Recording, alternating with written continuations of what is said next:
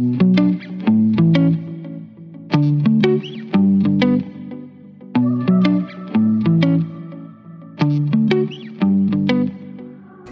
and welcome to Dating, Marriage, and Divorce Conversations, where we analyze, navigate, and troubleshoot all stages of your romantic life.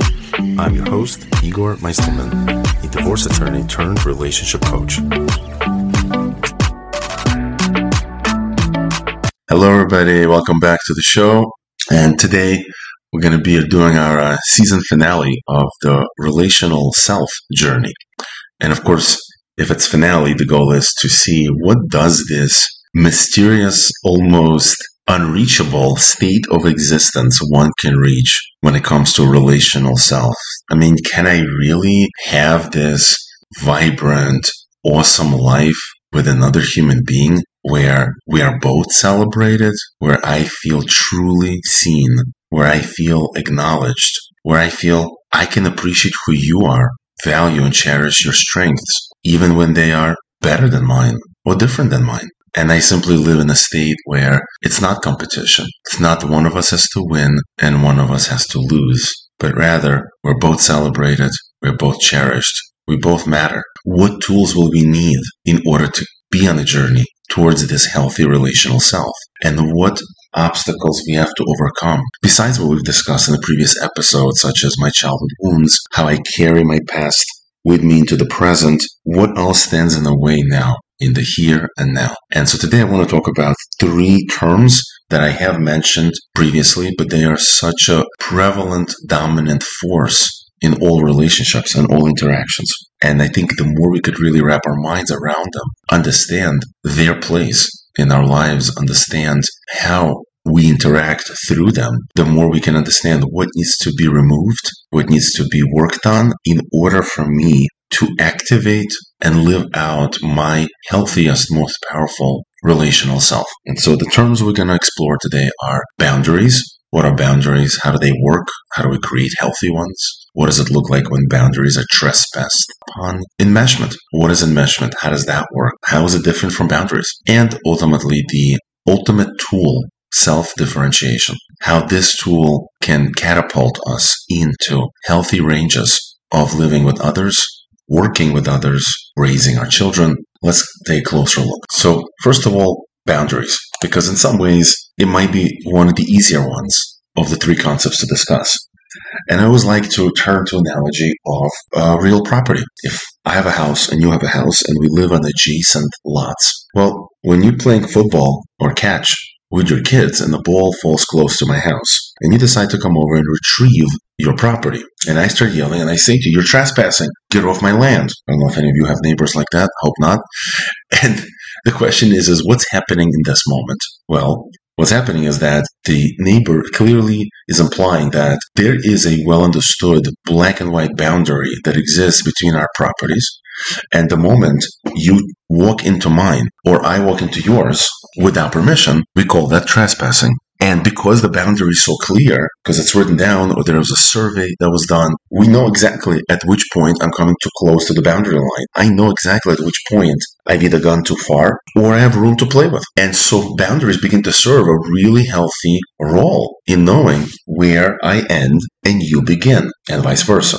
That's why when people like to loosely use these words, crossing boundaries has taken place, or I feel violated because you've crossed the boundaries, it gives us such an easy indication of that this space is no longer safe space for me or my space that I understood to be mine alone has now been encroached upon and I demand that you step back into your own space. And how much in relationships it's so important to navigate, define, bring clarity to where is that space? Where are the lines? Where are the demarcations that let me know that here's a space where I could live, exist, swim in, and be myself, work on myself, explore how who I am, how I want to be, what I want to work on for the future, and how you are interfering with that by crossing those boundaries. And so the more we can define our boundaries in relationships, which could be literally physical boundaries, such as uh, please don't use my toothbrush without my permission, or don't just um, walk into the bathroom while I'm using it, knock on the door and ask, is it okay if I come in? It could be from anything as simple as that type of a physical boundary or an emotional boundary. You keep telling me what I'm feeling. You keep telling me what I'm thinking. Know, in a more complicated analysis, I would explore and share how that translates into gaslighting someone, telling somebody else what they're thinking or what they're feeling. I know you better than you know yourself. Very unhealthy trespass into bound into somebody else's space and crossing over those boundaries. And a cousin, if you will, of the boundary violation is the concept of enmeshment. Now, enmeshment is essentially an idea that was actually born out of um, system therapy by somebody named Salvador Minuchin. And he really was a pioneer and explored this idea of what happens in our family systems. It's one thing if I lived on an island by myself and I don't interact with anyone except coconuts. But if I am living with other human beings, then we bring into existence a system, and different systems function differently. Some systems are oppressive, we call them closed systems. Typical, it's when family has a secret, no one is allowed to share that secret. Or, oh, we don't talk about that, even though the elephant is right there in the room, sitting, staring at all of us. But we don't talk about that. It just sort of lives next to us, side by side, and sort of travels through life with us, but we don't talk about that. It could be secrets related to abuse. It could be secrets related to violation of certain cultural um, boundaries and rules that we've established, but we don't talk about it, even though it lives right there with us. And so enmeshment enters the scene when family members become emotionally entangled with other family members. Of course, the primary relationship will be a husband and a wife, or a parent and a child. And that enmeshment creates all kinds of complications. There's now emotional reactivity to one another because we're so intertwined. Because I'm not okay until you are okay. Listen to, to that line. I am not okay until you are okay. That is a classic enmeshment scenario versus I see that you are in distress. My world is still okay. And therefore I can show up to you from this healthy space to be with you, to share in your distress, to ask how I can be of help to you. But my world does not have to become dysregulated. My world doesn't have to fall apart just because you are struggling. Another typical example of enmeshment along these lines is I am upset that you're not upset right now because something happened to me. And I also want you to be upset. And if you're not upset, I'm not okay. Perfect example of enmeshment. My world and its well-being is completely or very much entangled, intertwined, and defined by you and your experiences, rather than being defined by me and my own experiences. And within family systems, all kinds of funny things could be happening. There could be subsystems.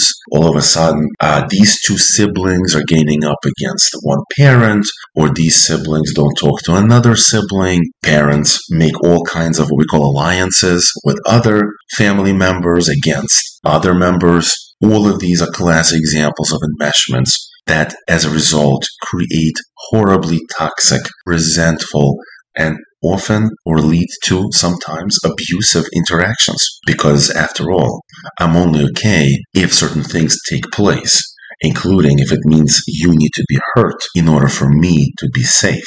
And so all of a sudden, relationship can take on really dark, ugly, unpleasant interactions, all because I needed this to affirm my own significance.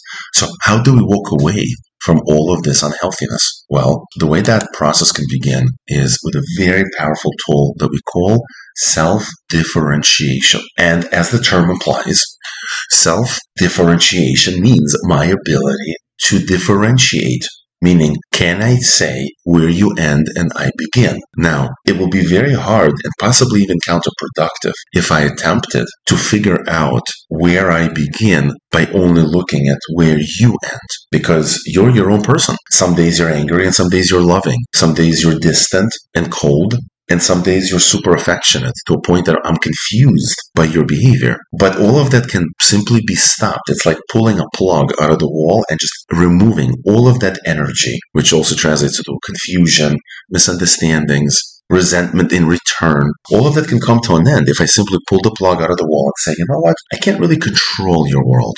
I can't really know at any given moment exactly where you are who you are, how you view yourself at any given moment. Because Who knows? Maybe you walked into the house right now grumpy. And that happened because the clerk in the supermarket was nasty. But I run to right away say, oh, I must have done something wrong. Instead of stopping and just simply saying, you're going through a hard time. This doesn't have to do with me. You are going through a hard time. It's your own experience, independent of my own. So therefore, what should we do? What muscle do we need to continuously train? We need to train this muscle of self-differentiation. And the starting point of it is I am made in an image of God. I have a unique soul, and that soul exists independent of anyone else. You cannot define me. You cannot produce and imbue me with my own sense of worth, feeling of belonging, feeling of uh, meaning, purpose. Only I can do this for myself. And the more I can remove any of this enmeshment where I define myself through you,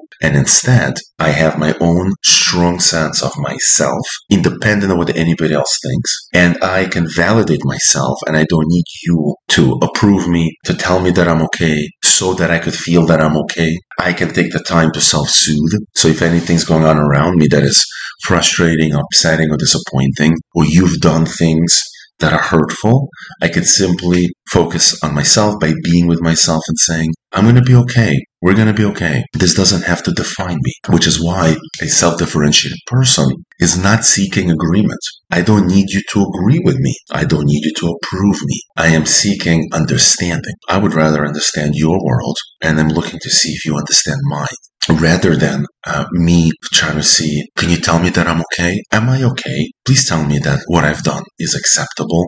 That's enmeshment. Me needing you to approve me and to tell me that I'm okay. But if I simply say, you know, I hear you disagree with me, and you know what? That's okay. You're a different person, and I am a separate person. We can have two opinions and still be friends, still be spouses, still be parents and children together. It's okay for us to have different opinions without wondering, uh oh, is there something wrong with me? Do I need to change something about myself? And the more I can process this and practice it, the more I can arrive in a significantly healthier place within myself. I want to share with all of you a such a beautiful quote from Brene Brown. Brene Brown you know, is a very famous person, psychologist who really spent most of her career as a research scientist in the realm of mental health. And she has a following quote in one of her books. True belonging is the spiritual practice of believing in and belonging